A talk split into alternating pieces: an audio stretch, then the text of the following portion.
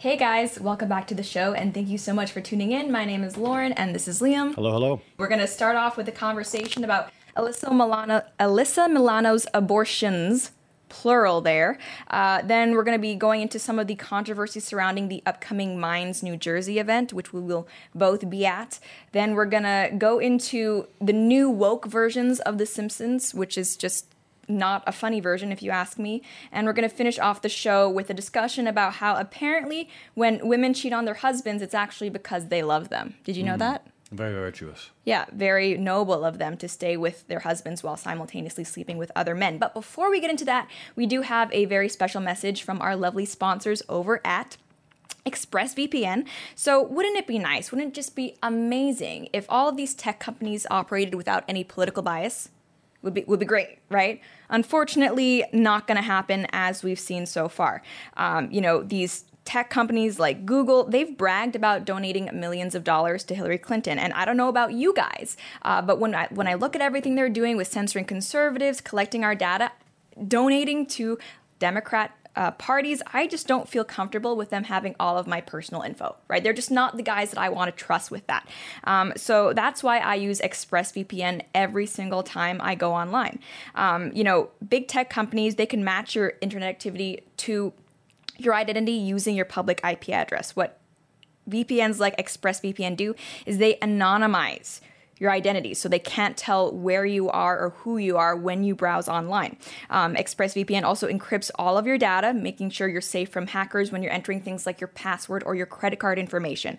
And I know this all sounds complicated. Uh, until a few years ago, I had never used a VPN, but ExpressVPN is super easy to install. It just takes about a minute on your computer or your mobile device. And once it's installed, you just click one button and that's it. You are protected and you're covered. Um, so, right now, today, you can protect your online activity and get three months free at expressvpn.com slash Lauren. That's expressvpn.com slash Lauren, and it's three months free with a one-year package. Visit expressvpn.com slash Lauren to learn more. And really, guys, uh, I if you're online a lot, if you're I don't know, just your emails, whatever you're doing, I really recommend that you protect yourself and your family online because when it comes to things like uh, cybersecurity, a lot of people think I don't need to worry about that, but It won't happen to me. exactly. Right. Um, unfortunately, that's not always the case. Yeah, I mean, one thing I wanted to say about them, I guess, also is that what's what I like about them is that they actually cater to conservatives, Mm-hmm. not, not just not just to conservatives, but they actually have an express ad just for conservatives, which a lot of companies I feel like to throw them under the bus um, for virtue signaling purposes. Mm-hmm. Yeah, and that's anytime we have a sponsor on on our show. Um, you know, I really appreciate the fact that not only they're offering a good product, but they're willing to, Mm-hmm. I guess, kind of not even. I don't take it as them condoning everything I say, but they're not afraid to advertise with us, which Yeah. is something unfortunately we don't see all that often. Yeah. Um, so Alyssa Milano, um, we all know her. We've talked about her on this show before. She's an actress, but she's been a very vocal feminist and Me Too advocate for the past few years, it feels like. Uh, recently, she also shared her own experiences with abortion. So apparently, she's not only had an abortion, but she's actually had two just a couple months apart. Like, we're talking within the same year. A double kill. Oh, that's yeah. I mean, it's gruesome, but it's accurate. Uh, this is what Fox News had to say about it. Alyssa Milano says she has no regrets about two abortions. "Quote: I would not have my career." So Alyssa Milano, 46, revealed in the latest episode of her podcast this week that she made the devastating decision to have two abortions while in a serious relationship in 1993. Milano, who was in her early 20s and had just finished working on Who's the Boss at the time, said she knew she wasn't ready to be a mother, according to People. I chose. It was my choice, she said on Alyssa Milano, Sorry, Not Sorry. And it was absolutely the right choice for me.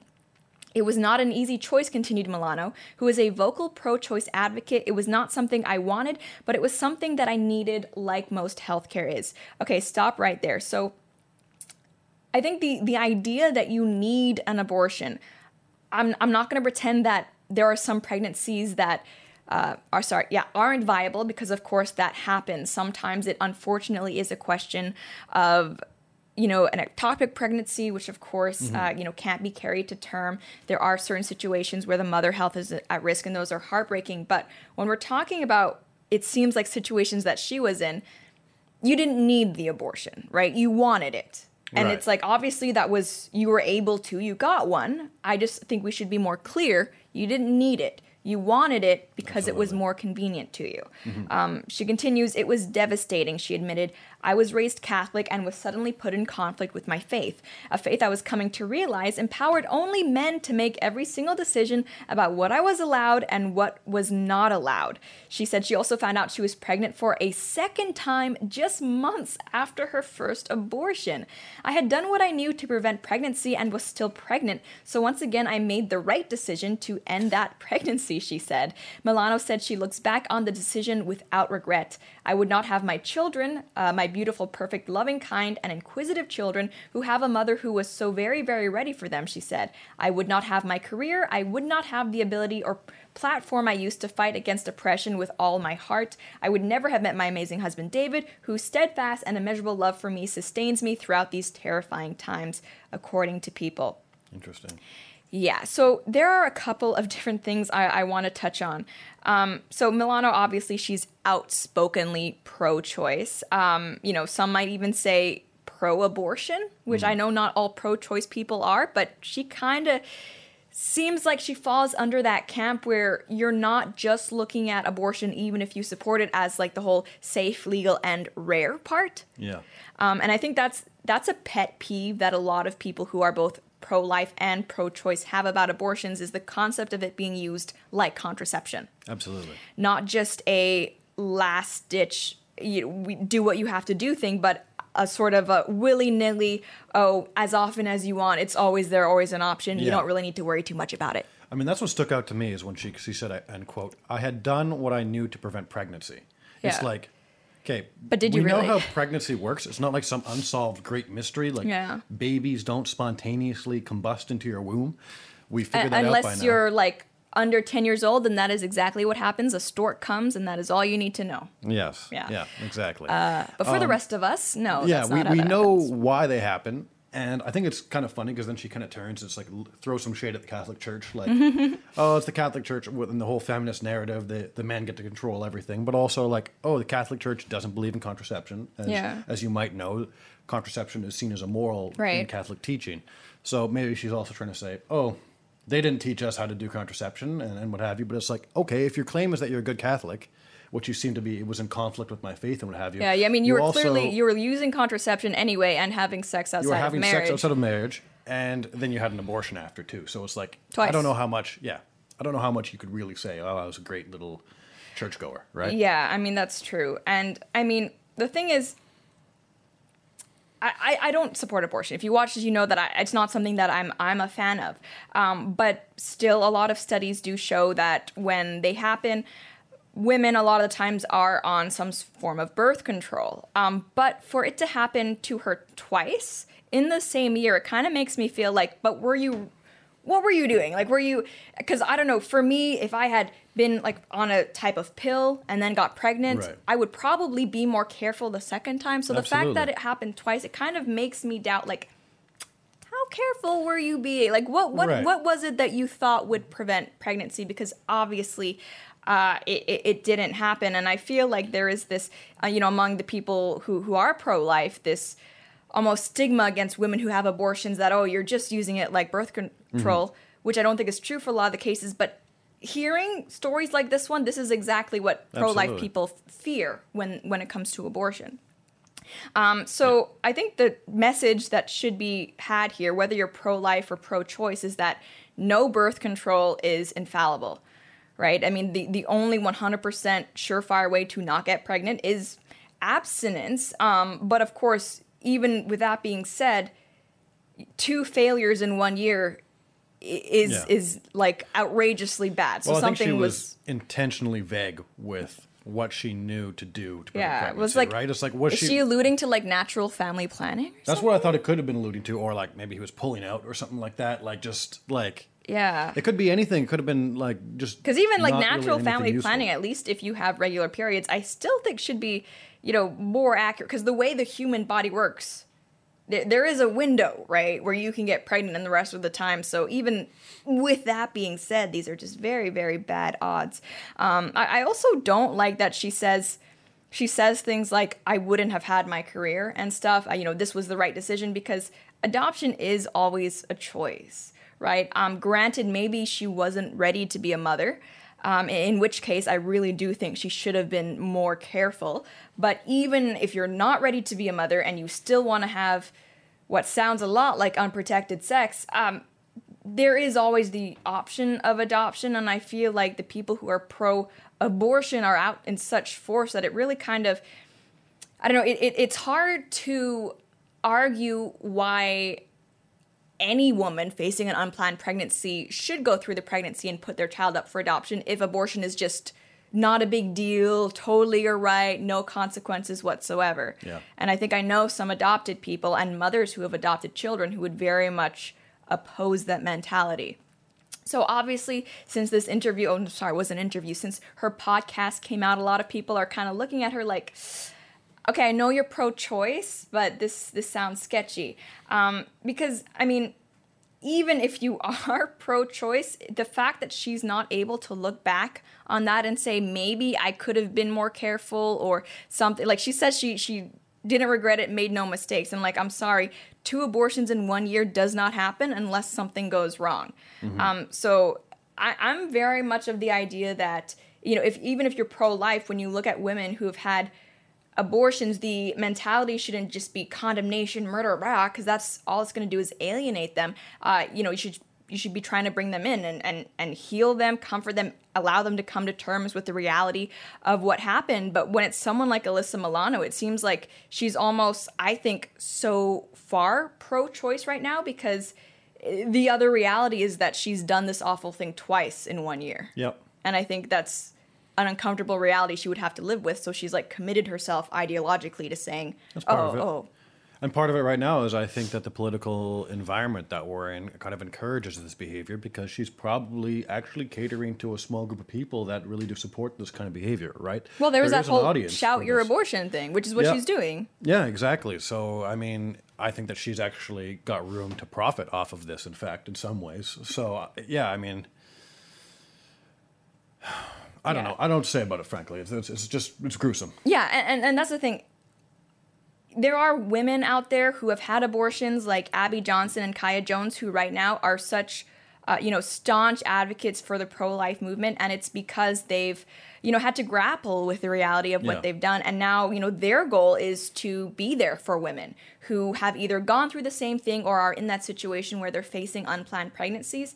And I think if you're someone who's in the pro-life movement, um, it should be terrifying and heartbreaking to think that Alyssa Milano in the '90s uh, was in a position where she felt she had to get an abortion not once but twice, right? I think if, if you're part of the pro life movement, uh, as well as educating people about fetal development so they understand the biological I guess, reality of what's happening, you know, how quickly a heartbeat develops and all of that. Uh, another aspect of it should be also trying to provide, you know, whether it's education, care, counseling, adoption services to women who are already in that situation, right? Because I think a lot of women, hindsight's always 2020, but once they're in that situation, the last thing you want is for them to feel like they have no other options. Mm-hmm. And there are a lot of really good crisis pregnancy centers out there who, you know, if you are a pregnant woman, who doesn't know what to do, they will welcome you with open arms, absolutely no judgment. They will be there whether it's, you know, needing help with doctor's appointment, uh,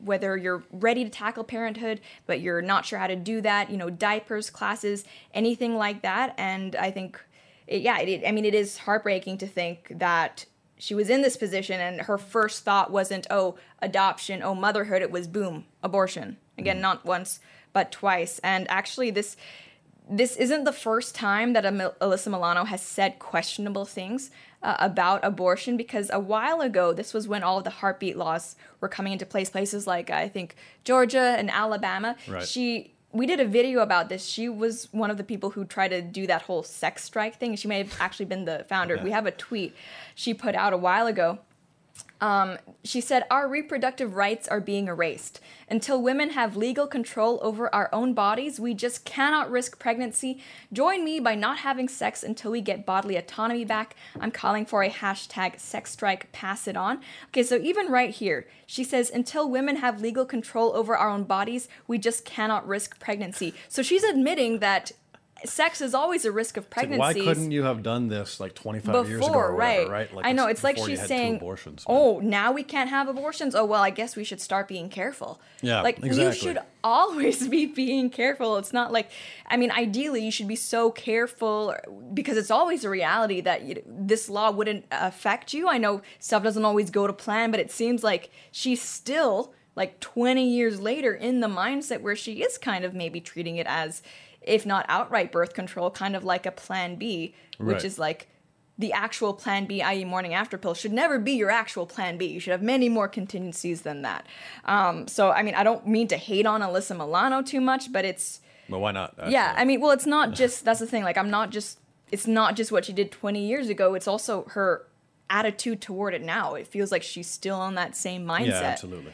Which is really discouraging. And if you're a woman who's like reading her or watching her, I just hope you know that the the picture she's painting of abortion isn't all that there is to it. There are other options, and just yeah, please twice in one year. Wow, that is that is surely something.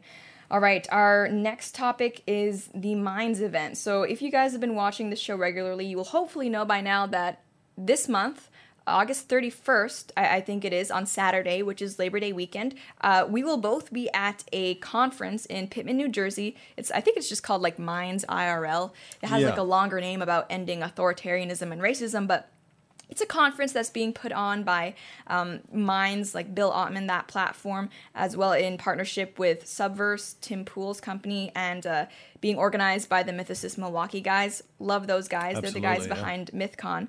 Um, so we're going to be there. Sargon, Dankula, Blair White, Shoe on Head, Armored Skeptic, uh, Hunter Avallone, just a, a bunch of different commentators. And also, not, you know, across the political spectrum Yeah. all kinds of opinions. Um, you can buy your tickets at irl.minds.com if you're in the area or you would like to go. You can use the code Lauren and it'll save you, I think, 10%. Um, it's going to be a lot of fun. There are a bunch of different panels. One on political violence, which I'm on. Oh, sorry, no. One on political violence, one on immigration. I'm on the one about immigration. Also, one about changing your minds. I'm moderating that one. There's one about prohibition, one about comedy online. Um, it's just going to be a, a great day if you're interested in political and social commentary. There's going to be a really great discussion. Um, and you know, despite how I mentioned the fact that there's people of all different political beliefs, and even actually, I was looking. I would say there are mainly liberal slash leftists there. I think there's only like three or four conservatives. So this is a, like a very, if not moderate, then flat out liberal event. Um, Antifa is still throwing a hissy fit. Yeah, well, to them, anyone left of like Mao, sorry, right of Mao is, Yeah. is you know, not far enough. Well, right? that's the thing. Like liberals get the bullet too, right? We, we all remember that. Yeah. Um, so they've been trying to shut down the events. They've uh, been calling the venue the theater where it was supposed to happen, and the news we have today is that they've actually succeeded in getting the theater to pull out. yeah. That's what she said. Not what Alyssa Milano's boyfriend said, but anyway. um, so, as the Philadelphia Inquirer reports, South Jersey Theater cancels event about race relations amid threats from anti fascist protesters. I love how they paint that. I mean, this Yeah. doesn't seem like an overtly, like, super, super leftist outlet, but I mean, still, like, they're just anti fascist protesters who don't want a, Yes. a, a race event. To, Because to be that's all that Antifa is, right? Right. They're just anti-fascist protesters. They only are against fascists. That's all they do. And actually, I don't even think there is a panel about race relations.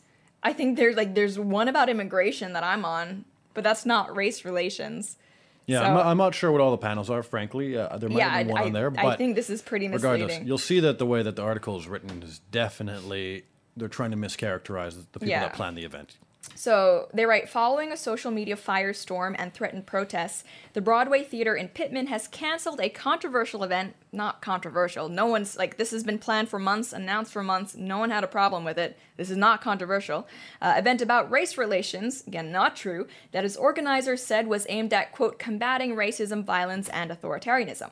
The one day conference, sponsored by Minds.com, a cryptocurrency social networking site, had been scheduled for August 31st at the nearly century old, century old theater where Bob Hope and Bing Crosby once played. Very cool. Mm-hmm. Fortunately, not going to happen anymore there. The lineup included 20 speakers, most of them white.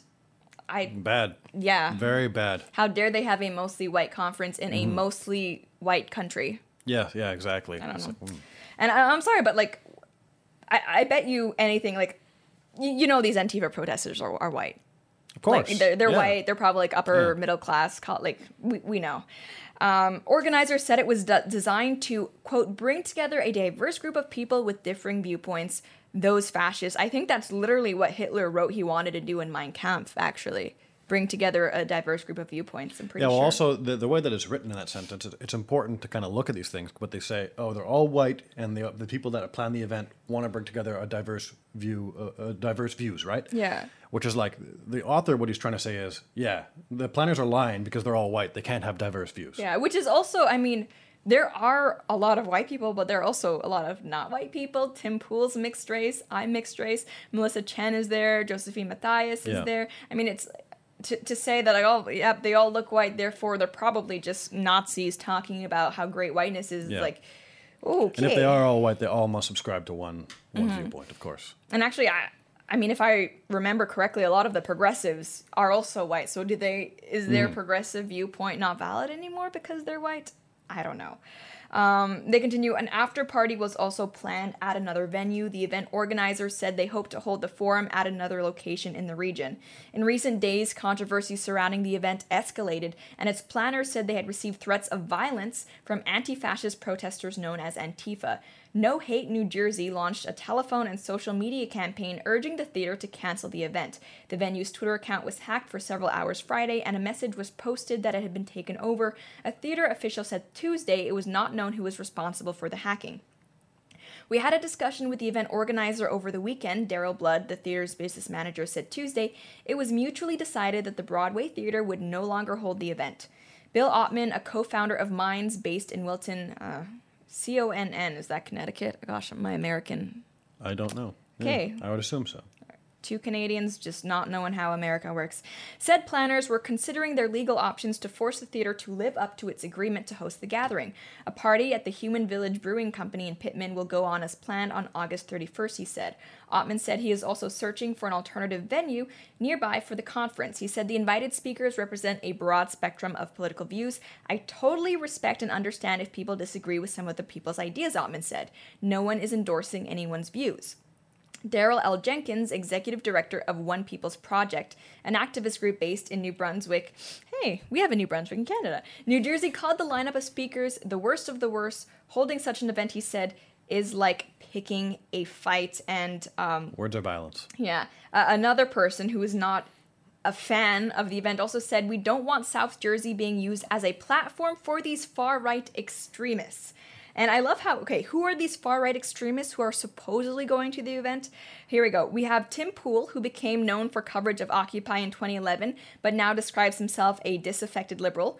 Clearly, Very far just right. very far right. Uh, Lauren Chen, a contributor to conservative websites.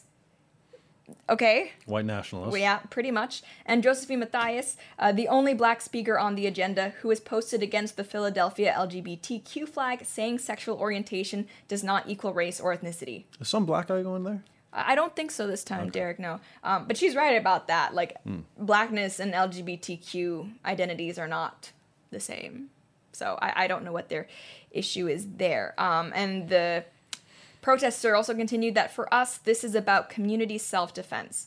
So here's the thing. Um, if you've bought tickets, obviously we're still promoting the event. The event is still happening. It's still going to be a lot of fun. The event organizers, including Tim Pool, have said they have many contingencies. So this event will happen. It will be a lot of fun. And look, I'm not a brave person.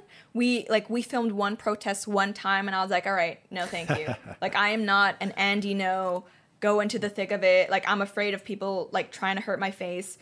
It's not going to happen. I am still, I have so much trust in the event organizers, these guys who really Yeah, care about our safety that, Well, there was a bomb threat the last time we went, right? yeah, And, uh, we're trying to sell this event, by the way. This No, but I mean everything was fine. They yeah. handled it like like absolute champs. They're in close That's why they probably with have the had. and Yeah. Oh, it was, it was fine. It was fake, yeah, by the way, of course. but- Yeah, the, these guys, they, they know their stuff. They're great organizers. Yeah, and that's why I think that they like because we do need to find a new venue now. But I, Mm-hmm. because of all the experiences that they've had, I'm sure that in no time we'll have something set up. Yeah, and actually, Tim also said in one of his videos he posted about this that the last contingency he has, like, it's impossible for anyone to stop it. So, this event is happening. If you are in the New Jersey area or somewhere nearby, I encourage you to still get the tickets because, I mean, to me, what's so frustrating about is that, like, look, A, this is like mostly liberals, like left of center people. Yeah. Um, this is a private event. It's not like we're hosting a you know a straight pride parade throughout the town. This is a private event. If you don't want to hear these opinions, you do not have to. You don't have to buy a ticket. You don't have to come. Like this literally does not affect these people at all. But these these guys are such authoritarian busybodies. They can't even stand the idea that somewhere someone might be having a conversation they don't like. Um, so I say we need to give these people the middle finger and just have a great event, have strong attendance, and show them look, you can talk about this and no one's gonna get hurt. I think like the spiciest that I can imagine uh, panel is probably the one on immigration um, that has me and Daisy, who's also, I guess, like right wing, but still ni- neither of us are white supremacists, white nationalists. I mean, I want borders, which I guess may be enough for them to dislike me, but this is a total overreaction. Vice also ran an article about this as well. I mean, at the very least, I hope this this gets the event more uh, like Traction. press and traction. Yeah, I hope so too. Definitely. Yeah. Um. So they, yeah, they also in Vice described how these douchebags aren't just happy with getting the theater to back out; they're also trying to get the bar where the after party is being Well, I- held to cancel as well. I noticed that the bar was conveniently named, in the article, right? Yeah. Here's the location and here's the phone number, probably. yeah. By the way, have they say it's still happening so far. We'll see. wink, wink. You know, Um, nudge, nudge. Yeah. Yeah, absolutely. The whole that article was just repugnant, frankly. Yeah. Um, and so, I mean, to me, I don't know how you feel about it. I've never heard of an event that I don't like, hosting speakers that I don't care for, and thought to myself, man, I need to, I need to get the venue to kick them out. Like, I need to make some phone calls. I need to hack into some social media accounts. I need to make some violent online threats just to make sure it doesn't happen. I've never thought that. No, absolutely. I mean, but that's because we don't subscribe to an ideology that thinks that words are violence, right? Yeah, you know, that's it's just a, a backwards ideology. Yeah, and even the fact that they said this is community self defense. Like, yeah, that's, exactly. They have that mentality. And just the way that they portrayed all the organizations there, no hate or whatever it is. It's Yeah. like all these, yeah, they're very, I'm sure that that's all they're about, right? Yeah, they just don't want no- hate. Yeah. Right? They're just anti-fascists who Where- are yeah. trying to silence the speech of, you know, actually other progressives, frankly. Yeah. Um, No, it's I, I can't imagine how anyone still supports Antifa at this point. If you buy still that oh they're just they're anti-fascists, like how I mean democratic like Republic of North Korea, right? I mean it's it doesn't mean anything just because they call themselves that. Their actions are totally thuggish. I mean this is terrorism frankly like you're you're threatening violence to against civilians to stifle political opinions like I, I don't know what else to call this um so you know please come. This is going to be a lot of fun. Again irl.minds.com um, use code lauren. We need to make sure that these people know you can't keep throwing hissy fits about things you don't like and expect everybody to kowtow and just bow down before you. That's not how the real world works as as you're as an adult. Um, you know the panels are going to be a lot of fun. Uh, I, i'm going to be on one with immigration i think michael rowlands uh, who is a very outspoken male feminist is going to Oh, be yeah. on that same panel. There's also i think it's going to be like two more right-wing people two progressive people. Um, i'm also hosting a panel about changing your opinions with uh, sargon's going to be on it um, shoe on head. It's going to be a lot of fun this will happen and i hope we can see you guys there again. I don't have enough good things to say about the mythcon guys. We've been to several events Absolutely. hosted by them. Yeah. um, it's going to be a lot of fun. It's going to be safe. It's going to be educational and we can't wait to see you guys there. All right so moving on. When was the last time you watched the simpsons? I don't know if I ever really watched them, frankly. I think I watched them a couple times when I was in my teens, maybe, Yeah. but like 10 years ago at best. you Yeah, know? I mean, I I was one of the people that I loved The Simpsons. I mean, I saw The Simpsons movie like opening day. I Oh, saw yeah. Yeah, I it several saw that. times. Um, I there was a time, probably like my early teens, when I was like most into it, where I would watch it every Sunday. It was on, I think, like I don't think I was 8 allowed, frankly. I don't think I was. I wasn't allowed a lot of those shows. Family Guy, none of them. Yeah, well, not until a Family Guy was age. more risque than The Simpsons, I think. Yeah, but by the time I was allowed to watch them, like I, I felt like I was too old for The Simpsons. You know, I was too cool for that. Yeah. Mopey, uh, angsty adolescent Liam. But yeah, I loved it. Um, it used to be one of my favorites, but I think like a lot of people, frankly, I haven't watched it in years. Years. Yeah. I can't remember the last A lot of people are on the same boat, though. I yeah, think. last time I tuned in for a new episode.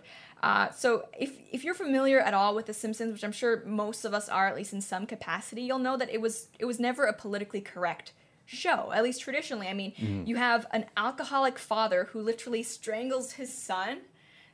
That's not great. Um, you know, the fact that he's drunk all the time, going to a bar is like a constant Yeah. gag. Uh, you have a rude, loudmouth kid that says "eat my shorts," which by today's standard is nothing. But I mean, like in the like '90s, I was like, "Oh my gosh, can't believe it!" Clutching my pearls. Um, and you also have characters that represent pretty much every stereotype imaginable, right? You have Absolutely. like Cletus, the slack-jawed yokel. There's like jokes about incest among them, like they don't have teeth, they're dumb. Um, you have like the Italian pizza guy. You have like, I mean, every the closeted gay assistant. Like every stereotype is represented on that show, and it's funny. Um, but lately, aside from the decline, I think in overall quality, uh, something's changed with the humor on that show, and this is something I can tell even from not watching it really because it keeps coming up in the news. Um, it seems as if they've taken like the blue pill, uh, complete with all of the obligatory Orange Man bad takes. So the other day there was an episode that I, in my opinion, featured some of the worst, most cringy, least funny Trump parody work that I maybe have ever seen. I thought it was ironic for a little bit. Yeah, of- right. It's hard to believe that it, it was real, but Yeah. we, we have a clip of that. We can all enjoy it together. So many problems, tariffs. I need a distraction. They shouldn't be in America. No one but me in America. No taxes for me in America. This is my natural America. We're more American than your wife. She's not a big presence in my life. Your love life makes us heave. You two will never see Tel Aviv. You're greasing your palm with the emoluments. It's okay with God, says Mike Pence. You're Boris Johnson without the class. Can't wait to see you behind prison glass. Your nose is right up Putin's ass. We say it's time to impeach you fast. I'm not particularly hard to make laugh, but I didn't find that. I mean, you watched the clip, like Yeah, and it goes on for longer than that too. We didn't use it all, but yeah, Yeah, I mean that it's- was pretty cringy, honestly. Yeah, I felt uncomfortable watching that. If that that clip was posted on YouTube, you can see according to the like ratio, we are not alone in our disapproval of that. Not It was surprising. was not well received. Um, so yeah, there we clearly have Trump. We have the squad, Tlaib, AOC, Omar. Um, yeah, so this was like for a cable series, shockingly low effort. Like there was all around this was just a fail. I mean, yeah, you got Trump's hair, haha, like so funny. They rhymed America with hairica. Like, you, I mean, I know rhyming's hard, but I feel like we could try a little bit more than that. Um, just all, all of the lyrics, like, ha, Trump likes Putin, Yeah. but um, shh, so edgy and original. Uh, I, I can't believe someone got paid to write that. Like last week, um, we did a segment uh, about Mia Khalifa, and we watched a bit of the like non-sexual part of one of her porn videos. Like yeah, And the plot. yeah, to like laugh unironically writing. The plot. Yeah. Um, th- that's on par with what I just saw. pretty good, yeah. Like, I mean, I don't think one is worse than the other. I mean, the, the other one had the, the porn actually had twists and turns I wasn't expecting. Maybe that actually has a leg up on this segment. Uh, goodness, um, just like yeah, the orange skin, small hands, so so clever. Um, and also the song in general, not really a song. Like, does it have a melody? Like, what, No, what was I mean- that? I, I don't even know. Was it supposed to be a musical number? it goes on, and then Trump gets exhausted dancing with Biden. I think it is, and I don't just- even know. What's yeah. that like the, at one point after we didn't show it because we were very afraid of being copyright struck by Fox? Um, there's like uh, all of the Democratic presidential candidates um, doing the can can line, and it's like I literally cannot tell who is who because the animation is just so like there's no distinguishing characteristics. So it's just all in all much like the Democratic uh, candidates, but yeah. very good. Uh, yeah, so this was just, I- don't know. That like literally music, writing, relevancy, voice acting. The, the Trump impersonation was terrible. This was just this was just bad, right? And I, I'm not saying this because I feel like I need to defend President Trump always. I think as a comedy show, obviously The Simpsons should be able to make fun of Trump, um, and and th- I could be funny, but it's like they're not even like making fun of the president. They're literally just like spouting unfunny woke commentary that like late night TV shows and Twitter is is Yeah, saying. and and it's come a long way, right? The, the Simpsons did not used to be this way at all. No. They used to be, you know, it used to be edgy. They did have episodes back in the day where it was, I think, Homer Simpson versus uh, uh, George Bush Senior. Yeah. right? And, and those were yeah, those were fun. A lot of them, and they were a little, little bit better than this stuff. But this is just it's so weak. It's incredible. Yeah, I know? mean, I'm not a particularly funny person. I feel like I could have done better than this.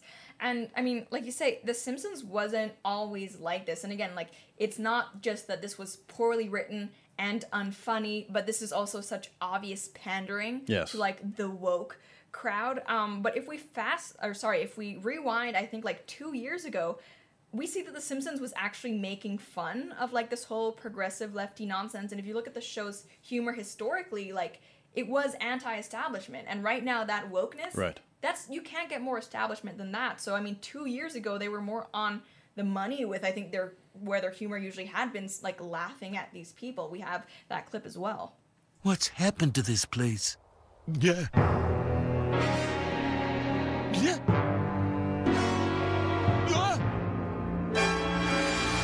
This was the home of ruthless media disruptor Samuel F.B. Morse. Who's his successor? That fellow? Fellow, that word is cisgender normative, okay? You're worse than Hitler! Too late for flattery. I'm not giving this school a dime. Bleep, bloop, blorp, I am a robot too. My father was a toaster. He's in bot phase. That's unbelievably offensive. Microaggression, cultural appropriation, offensive, offensive, offensive. Dear Lord, those teachers made them too human. I mean that. I'm not gonna lie, that wasn't necessarily super funny. I only had a chuckle at the Hitler joke. That was, Either? you know, but Yeah, I mean, but it was like it was funnier than the Trump thing. yeah, that was like boomer meme funny. Yeah, but That's I mean, basically still, what it was like Yeah. it was better than what we just saw. Right. Um, you know, definitely not bowing down to the woke crowd. And No. like I said, if you look back at the the Simpsons humor when it started, I think that's kind of it's it's in the same theme, right? It's it's kind of laughing at people who are overly sensitive when Yeah. it comes to humor, which they which they have done. Um, It's a show based on stereotypes, like we said. yeah, uh, I think that where where things kind of started to change for The Simpsons, or at least when I noticed it, uh, was with the whole Apu thing. Yeah, that was a, that was. I mean, we actually had a whole episode on that. I think back in Un- we? Uncensored. Yeah, we we covered that. I don't remember. we did a lot of episodes. Um, Yeah, we did. Well, we did like 160 uncensored episodes. Yeah. One of them was about A- A- Apu, because they had made a whole documentary on the problem, problem with, with, Apu. Yeah, it was this Um, overly sensitive. He calls himself a comedian. Yeah, Again, never made me, me laugh, but yeah, he's this Indian filmmaker, Indian American. yeah. Because uh, if you don't know The Simpsons, uh, Apu is like a Indian. Uh, what do they call them? The corner store in the states. He owns a Yeah. corner store, basically, a convenience store. convenience store. Yeah. Here in Quebec, we call them dépanneurs, which is Um, yeah, why we're that's why I was- for the, the translation. But yeah, so he he runs the Kwik-E-Mart, and he's like a, a stereotype about Indians. Yeah. But he's actually he's a fully fleshed out character, right? He has a family, a wife that we've seen his character deal with at each point, and you know the marriage and I think someone kids. pointed out actually he's like the second smartest guy in The Simpsons, like Yeah. barring Lisa. Like he's always smarter than everybody else. Mm-hmm. Um, um, you know, through him, there's actually an entire episode that takes place in India, which I thought was pretty cool. Um, so he's actually one of my favorite characters. If, if I look at all of the secondary characters on the show, I like Apu. I also like Willie the Scotsman, another stereotype. But Very stereotypical, but we have less problems with that one, and that's Yeah, that's like a it's not pretty a good one. nasty stereotype Yeah, he's have like for a him. ginger unibrow, so angry, always drinking. Not particularly good looking. Yeah, he's Yeah, always not very bright. It's not a very flattering stereotype. yeah, yeah, Uh, definitely. but we're fine with that one because it's of a Scotsman, so that's all right. Uh, so ever since this guy started complaining about it, released this documentary, the push against Apu kind of got a lot more movement. Um, people online were supporting it, outraged that not only was this a stereotype, but that he was also vo- voiced by a white guy. Yeah, an Italian fella. An Italian. Oh, are we? Are they not white? I, I'm maybe I'm making a distinction. Yeah. I don't know. Um. So yeah, I think it's Hank Azaria, who also vo- voices a bunch of different characters. He voiced Apu. And then this like cultural pro. He's not even. He's doing an accent. It's mocking them. People were upset, and I think a lot of us were like, we just rolled our eyes. We were, many people were hoping that the Simpsons would just ignore it. Don't try to pander these people because they'd never be. They're never going to be satisfied. But I mean, the Right. Simpsons actually did respond in an episode, and it wasn't necessarily an apology, but it also wasn't like the hard line in the sand fu that I would have liked it to be. And we, again, we have that clip here. Well, what am I supposed to do? It's hard to say. Something that started decades ago and was applauded and inoffensive is now politically incorrect. What can you do? Some things will be dealt with at a later date. If at all.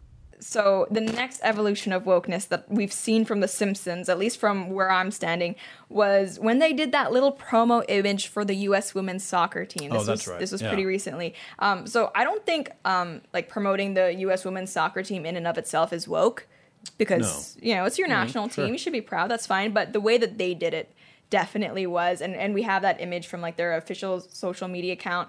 Um, so it says "Welcome champs," and you have all of the like animated members of the team. Definitely, you see Megan Rapinoe there, and it says underneath on a banner congratulating them. They're drawn like The Simpsons. It's not the White House, but come on in.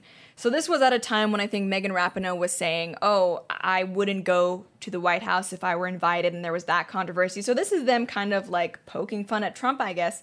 And then not only that, but the little uh, comment that they posted with it, and this is from Facebook, says "Next equal pay." Yeah, yeah, that's So uh, exactly. like they didn't it promoting the team isn't necessarily a political statement, but the way they did it definitely was. oh yeah, absolutely. And And they've been like this virtue signaling that they're doing. Maybe it's a little bit of a low blow, I guess. But to me, it's kind of funny considering like Matt Groening, one of the creators of The Simpsons, was just record like uh, there's allegations of him being on Epstein's jet, you know, getting foot massages from underage people that claim they were Epstein's, you know, uh, being abused by him sexually. Yeah. So. uh, You know, foot massages or whatever. I don't know, but it's interesting that he's this guy is. but that's but so that's woke. how male feminism works. Like Yeah. you, you can like be a creep. It's okay as long as you advocate for equal pay. Yeah. That's how that's how it works. It is shocking the overlap between being a male feminist and being like sexually deviant and abusive of women. Yeah, we did like an entire video, but like I, Yeah. I don't think it's fair to say, oh, if you're a male feminist, you're definitely gonna be a scumbag. But I feel like if we're talking about statistical probabilities, and much higher. Yeah, much higher. Um, so I don't know. I think The Simpson was bad. The Simpsons was bad before it got woke, right? I mean, Yeah. we've all. I've stopped watching it long before that, so I know when the uh, whole women's soccer thing. Um, oopsie, someone is saying that the mic connection is cutting in and out. Hmm. Okay, Yeah. cool. Um, so I guess I can't say that I'm gonna boycott them because it sucks because I've long since stopped watching. And I think most people are the same, but I mean something that we were talking about earlier is maybe maybe they're trying this as a way to kind of get more attention. We have a graph that looks at the Simpsons viewership over the years. Yeah. And we can see that, I mean, at its height, 27.8 million viewers for the first season. And then now they're on season 27, which, I mean, is a huge feat in and of itself. Congrats to them, I guess. Uh, but it's, yeah, it's taken a nosedive. We're at 4 million now, and it's every season has fewer viewers than the one before it. So maybe this is. And that like, was just up to 2016, I believe, too. So Yeah. who knows what they're at now? maybe this is a way to try and get some more media attention and say, hey, like, look at us, we're woke now. Um, yeah. And I think in some ways we kind of play into that. We're giving them their outrage kind of marketing in some yeah. sense. I'm not but- watching it though. No, I'm not watching it. I'm pretty sure that almost nobody that we're, you know, talking to is going to be Yeah, watching and this either. I feel like when you look at the, I don't know, the popularity of the viewpoints they're now espousing, um, I think they're going to alienate a lot more people than they they're going to attract. So I don't know if if I were them and I wanted to reinvigorate the show, I'd work on being funny again, rather than being woke. I mean, I guess it's easier to be woke than to be funny. Well, especially, I mean, to be fair, it's 27 seasons or whatever it is. Like, Yeah. you probably have exhausted a lot of your material to give Yeah. them credit. But- Very true. They should just let it die. I agree. They Let it should have die. let it die a, a long time It's a classic show. Kill it. So, our final segment has to do with cheating, specifically women cheating. So, I mean, infidelity, cheating, it's a that's a subject that's caused a lot of people a lot of heartbreak, and it's one of those issues that no matter where you are on the political spectrum, left, right, whether you're a man or a woman, I think we we can all agree that it's a crappy thing to do and a, a crappy thing to have happen to you, right? That's I mean, what else is there to say Yeah, about it? Of course. It's one of Um, the worst things, in my opinion. yeah i mean i, I devastating i i would imagine i don't think i've been cheated on but I, i'm not sh- like I, we i hope um, but according to one researcher though if you're a man whose wife cheated on you have no fear she actually did it because she loves you Mm. isn't that just super Heartwarming. yeah, great to find out. Um, this is from The Independent. Uh, they report women cheat because they love their husbands and want to save their marriages, according to new book. Alicia Walker, a Missouri State University professor, made the surprising claim in The Secret Lives of Cheating Wives after a year of interviewing unfaithful women. Walker spoke to more than 50 women aged 24 to 65 after placing a request for case studies on married dating site Ashley Madison and says she found that women who cheat typically do not want to leave their marriages, rather, they are simply looking for sex and orgasms. Oh, that's much more virtuous then Hmm. Than actually, if you're unhappy in a marriage, just being honest with your partner and leaving. Right? Much better Well- to hide, hide it and, and cheat Uh, I, behind your backs. I, I don't think leaving is ever an option, but it is still. It's more of an option than cheating. Like I mean, all they're both, of these things are terrible. Yeah. opinion, but yeah.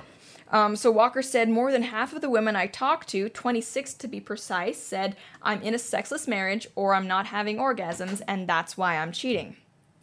Knowing the majority of these women had no interest in finding a new mate at this age, Walker wanted to uncover why these women, who claimed to, quote, love their husbands, were cheating on them. She found that for many of the women, the choice to cheat was not a spontaneous one, but one made out of necessity. I love that. It was, I, I had life or death situation. Yeah, I had to cheat on my husband. I couldn't just like communicate my frustration with our sex life, try to be open with it. Um, nope, just had to go and cheat. Yeah, I find it really hilarious to me that she's basing her data, her book, I think it is, off Yeah. of like interviews with women that cheat. Like as if the women that cheat are gonna say, "Oh, I'm actually scum of the earth. I cheat." Yeah. They're gonna uh, say, "Oh no, I'm actually virtuous for my cheating." Yeah. Of course, they're gonna say that. They're the ones doing it. And I mean, of course, there is something to be gained in at least hearing why they, how they justify their cheating. But it seems like this researcher is actually taking them at face value. Yes. Like, I mean, I think I would more accurately say they frame it as I have to do this, but she's like, no, it makes perfect sense. Of course they would do that. Um, the article continues. She found. Oh, sorry. The article continues discussing her unexpected discovery. Walker said it was very much this calculated, deliberate decision to get what they were missing from their marriages, which for them was orgasms, and they were really cheating to stay married, which is quite surprising. Some might say quite manipulative Yeah. and just awful. Interested but no, in maybe surprising. keeping their husband's resources and, and status or whatever it is, uh, but you know, Yeah. actually having a relationship with someone on the side. not actually wanting to leave their husbands because at that age they likely Yes, will not exactly. find another mate. Uh, but yeah, just have something on the side, and I guess that's how they justify it. Uh, the article says the majority of women Walker spoke to said they seek sexual relationships outside of their marriages because they're not having their physical needs met by their husbands and feel this is the only way to save their marriage. Um, I don't. I think they're more concerned with say, or I guess um, satisfying their own physical needs rather than saving their marriage. Like if you want to save your marriage, this is like this is full on a selfish decision they are making to make themselves happy, Mhm, not for their course. relationship. Um, some revealed decade long dry spells led them in search of orgasms elsewhere, with the only other option being to leave their husbands. I, I'm sorry, but I'm trying to imagine a situation where it's literally cheat or leave your husband.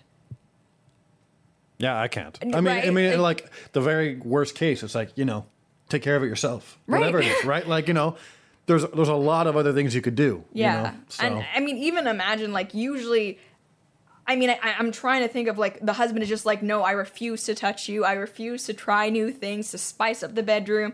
Um, because, you know, yeah, if you're married for decades on end, maybe you do need to put a little more work to make it still exciting, but still, that's a conversation that you have. You don't just like, oh, well, hop on Ashley Madison.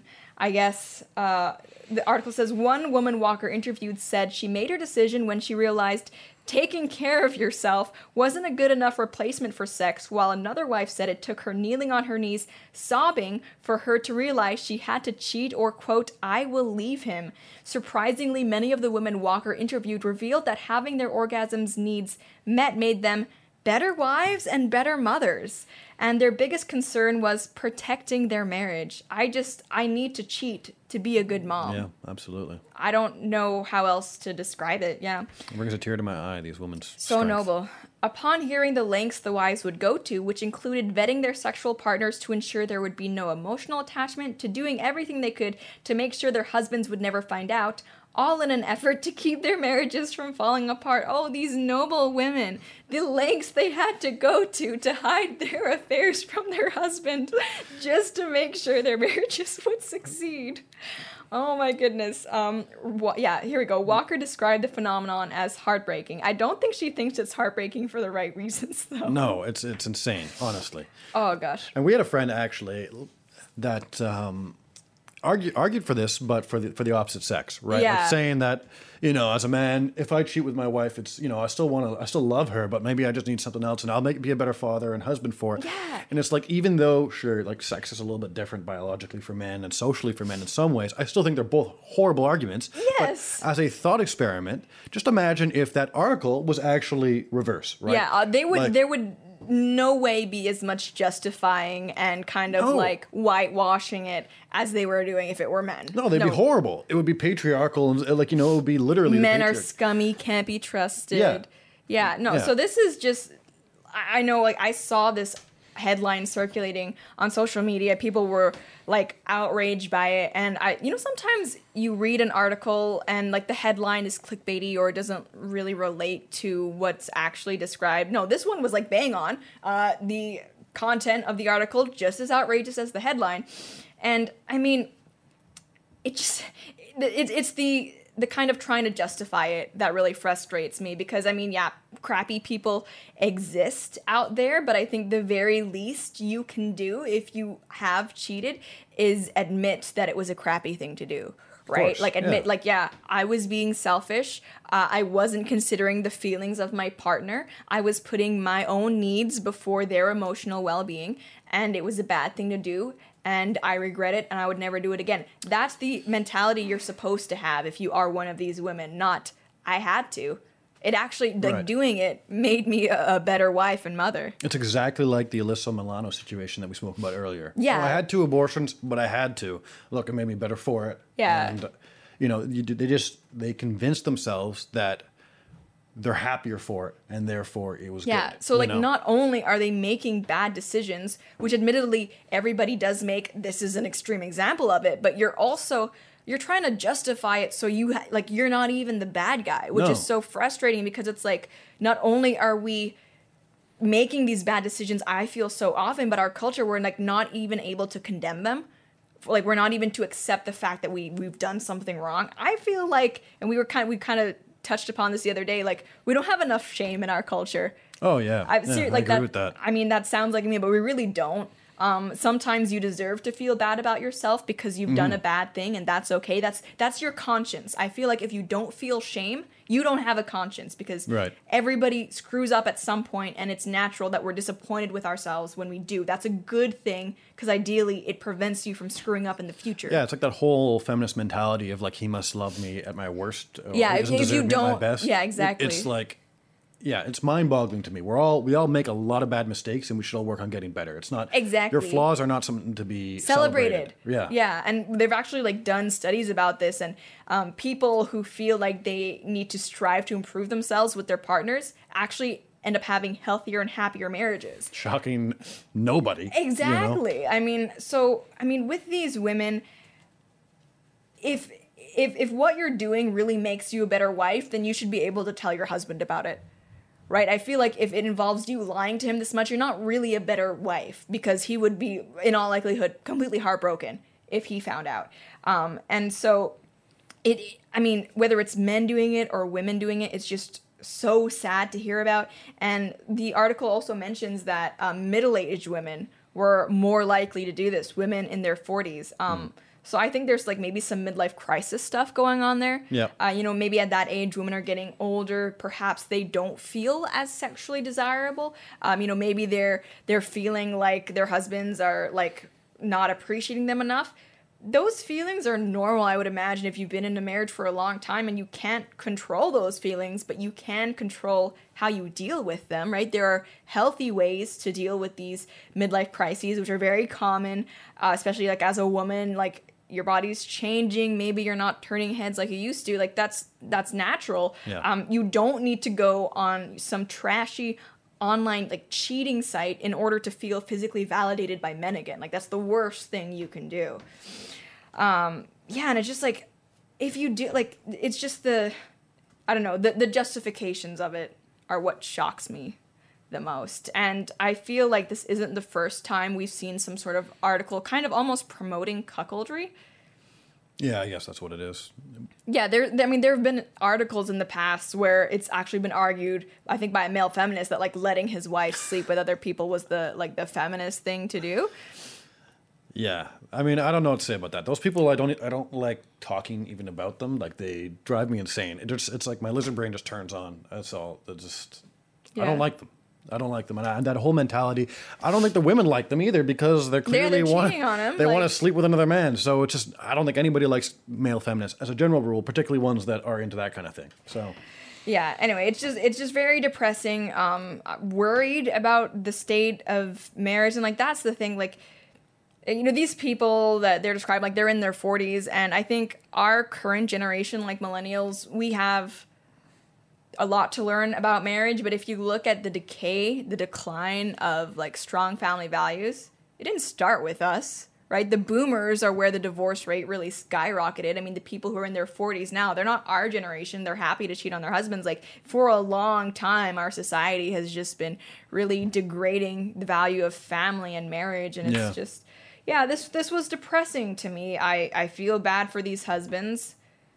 I, I don't know what else to say about it. I guess it's a very depressing note to end on. Oh, actually, no, I have a happy note to end on. PewDiePie got married. Oh yeah, we forgot about that. Yeah. Yeah, and uh, with uh, cool. Marzia, I think it's his girlfriend. So they've been together a long time. I think seven years. Yeah, Long time. good-looking couple. They look happy together. Yeah, that's great yeah, for that's that's that'll be our them. They're good people. our happy little message that we send off on. Um, but aside from that, I think that's all we have to say for the show. Um, don't forget expressvpn.com slash Lauren if you want to protect yourself online. Also, um, you know, the Minds event, August 31st. August 31st in New Jersey. If you're around, we'd love to see you there. But aside from that, uh, we'll see you next time. And if you are watching this live, please stay on this stream because we're going to be back in just a few seconds with some exclusive exclusive Q&A. And uh, we'll see you next time.